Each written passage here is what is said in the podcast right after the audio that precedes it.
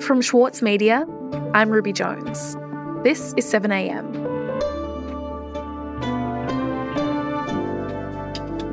Police and security agencies often have access to a wealth of personal information about the people they're investigating, including phone calls, texts, emails, and metadata. Access to that information is supposed to occur under very controlled circumstances, but there's evidence that's not what's happening. In fact, a new report has found that police and other agencies routinely break the law in handling private data, and despite warnings, their conduct is getting worse rather than better. Today, Chief Political Correspondent Karen Middleton on what happens when the people in charge of law enforcement act outside the law themselves.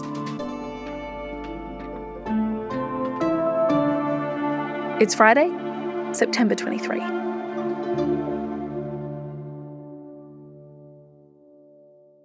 Karen, people are probably aware by now that police do have the power under certain circumstances to intercept and record people's communications and, and also go through their stored data. So, can you run me through exactly what it is that can be accessed by police? Yes, well, they can do both of those things. They can, under certain circumstances, with the right permissions, intercept our communications, so our phone calls and other kinds of communications messages. And then they can also access, under certain circumstances, data that's already stored. So emails that we've sent, text messages that we've sent, voicemail messages that we've left. The powers also cover our metadata. So that's the record of communications that we've made, where they originated from and where they were sent to, how long they lasted, how big a file might be, uh, phone numbers, addresses, those kinds of things.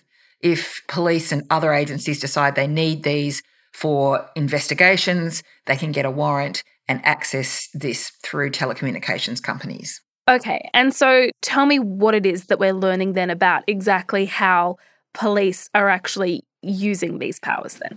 Madam Speaker, I present the Telecommunications Interception and Access Amendment Data Retention Bill 2000. The law they have to abide by in this instance is called the Telecommunications Interception and Access Act, sometimes known as the TIA Act for short. The bill contains a package of reforms to prevent the further degradation of the investigative capabilities of Australia's law enforcement and national security agencies. And every year, the Commonwealth Ombudsman has to have a look at how these agencies are performing under that Act in relation to the interception of data and in relation to the stored data. Access to metadata plays a central role in almost every counter-terrorism, counter-espionage, cybersecurity and organised crime investigation. It is also used in almost all serious criminal investigations, including investigations into murder, serious sexual assaults, drug trafficking and kidnapping. Now, most recently, there's been a Commonwealth Ombudsman's report into the stored data and how the agencies are going in upholding the law when they're seeking to access those emails, messages, voicemails. And his most recent report is pretty damning, suggesting that they are not actually upholding the laws very well. And in fact, they are continuing to fail to get properly valid warrants to access information. They're not storing the information properly. They're not destroying it when they're supposed to. They're not keeping good records of whether or not a warrant is still current, so when the warrant might end. And that makes it difficult to know whether the evidence that they've got and are holding is able to be used lawfully in a prosecution or whether it's not lawful. Mm-hmm. And when we talk about law enforcement agencies, who exactly are we talking about, Karen? How high up does this go?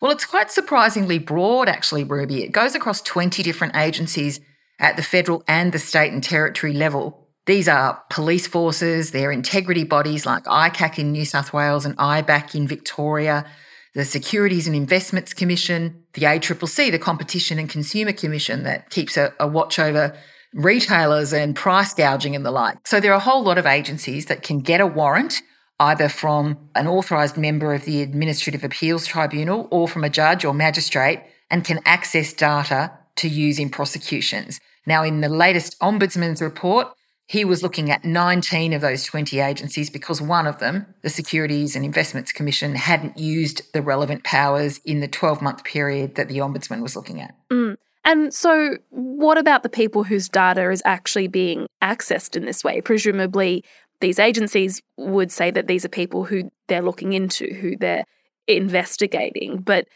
how do we know how that works? Well, a lot of the time they're people that they're investigating, but not all the time. And this is where it gets really tricky.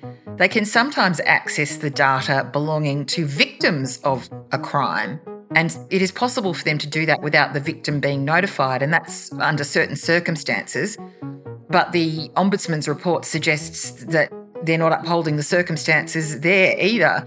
And of course, they're also accessing the information of people that they suspect are involved in a crime but there are some definitional questions about what level of crime, what kind of criminal offence should be covered by this. And so there's some grey areas in there as well. But the overall problem with this is that these criticisms the Ombudsman is making are not new. They've been made every year for years, and things are not getting better, they're actually getting worse. We'll be back in a moment. As a 7am listener, you're already familiar with many of the journalists who work for the Saturday paper. For a limited time, subscribe to Australia's leading independent news source, the Saturday paper, and you'll receive the Saturday paper's stainless steel coffee cup, made in collaboration with Fressko, for free. Subscribe from just $2.10 a week. Simply visit thesaturdaypaper.com.au forward slash offer. For Sloane Crosley, writing about the loss of a friend may not have provided catharsis, but it did allow for the possibility of a better ending. Like you have this amazing meal that's this friendship, and then you have a really, really, really, really bad dessert with shards of glass in it. And then, like, the book is like, you know, those little chunks of chocolate that come with the bill. I'm Michael Williams. Join me for this week's episode of Read This as I talk to Sloane Crosley about her latest, Grief is for People. Listen wherever you get your podcasts. Covert powers used by Australia's law enforcement agencies to access and retain electronic data, including personal emails and text messages, are being questioned after a damning review by the Commonwealth Ombudsman. Karen, we were just talking about how the problem of agencies using these data access powers seems to be getting worse each year, and the Ombudsman keeps making more and more recommendations about these issues. So, if that is the case, what can be done to stop these agencies if they continue to act outside the rules? Well, it's a very good question because there are these penalties in the Act for people within these agencies to be sent to jail if they're prosecuted. The agency we usually look to to prosecute crimes nationally is the Australian Federal Police, but it is among the agencies here that has been criticised. Now, the police say that they have made all the changes that were required since the Ombudsman's report was finalised. But, you know, there's a question, I guess, about, well, who is policing the police?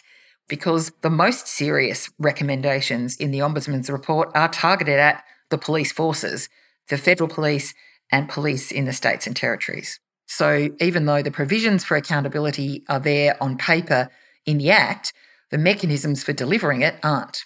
So, Karen, is there a suggestion then that at this point in time, knowing what we do about what has happened so far, that these powers should be withdrawn if these agencies are breaking the law? Perhaps they shouldn't actually be allowed to access this kind of data anymore? This is disappointing, but I fear not surprising. But we do have a pattern for some agencies of, what will I call it, distinctly unenthusiastic and ineffective response to suggestions for improvement. I spoke to Bret Walker SC, who's one of the nation's most eminent barristers and was actually the original national security legislation monitor some 12 years ago. And he has that very concern. I've been driven to the view that perhaps we should have uh, almost real time monitoring of compliance, not just annually, so that agencies and more to the point, senior officers in agencies who are repeatedly delinquent uh, lose their authority. And even since my interview with him, he's gone further and he's actually suggesting maybe that heads should roll. Now, that means for some senior officers uh, that they won't be able to do their jobs. Uh, and so, yes, I think there should be uh, some resignations uh, if this repeated pattern of non observance of stipulated safeguards were to occur. And the Ombudsman has pointed out. And what about the Attorney General, Karen? Because the hierarchy goes all the way up to him, doesn't it? Yes, and the Attorney General has said that he is concerned about these findings, that it's not good and not acceptable, that the things appear to be getting worse, going backwards. So it's now up to the Attorney General to decide what to do about it. He was a member of the very powerful Parliamentary Joint Standing Committee on Intelligence and Security, known as the PJCIS. That's a standing committee that has its own structure and status under the law, and it examines all national security legislation. It only involves Liberal Party and Labor Party members, and he was a member of it under in the last parliament. And in that time, that committee actually made some recommendations about this very issue, the handling of data under the TIA Act and what should change. And among those recommendations, it said that there should be national guidelines developed for the handling of data because it was too disparate and things were not streamlined enough. It made a number of recommendations, 22 in total, and the previous government did not respond at all to that report. It came out in 2020. Two years on, there had been no response. So we know that there is now some pressure on the Attorney General in the new government to return to that report and to have a look at what should be done about it. Mm. And I'm struck, Karen, by the fact that this isn't the first time that these agencies have been called out on this kind of conduct, but that has not seemingly acted as a deterrent at all. In fact, it would seem that that previous recommendations for them to change have been disregarded. So, does it seem to you that this moment, this report, will be a turning point? Well, it seems that the Attorney General is concerned and is serious about doing something. Now, how far he is prepared to go is not clear. There's been some rearranging of responsibilities since the new government took office. The Australian Federal Police has been moved from in the Home Affairs Department to back under the umbrella of the Attorney General's Department. So it is back in the Attorney General's bailiwick. It seems like the Attorney General is motivated to make some changes, but what they will be, practically speaking, is not clear. We know that the new chair of the PJCIS, that committee I was talking about, Peter Khalil, a Victorian Labor MP, is also concerned about what's going on with data handling and was putting some extra pressure on the Attorney General to do something about it. So it looks like the new government will take some steps, but we just haven't seen the detail yet. Karen, thank you so much for your time. Thanks, Ruby.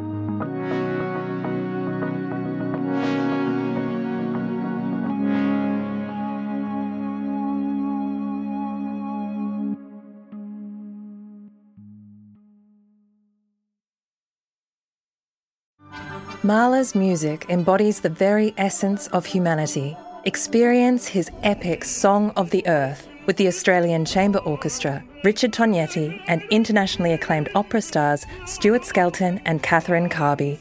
Opens May 12. Book now at aco.com.au. Also in the news today, protests took place during the national public holiday to mourn the passing of the Queen in Brisbane Sydney, Melbourne, and Canberra on Thursday.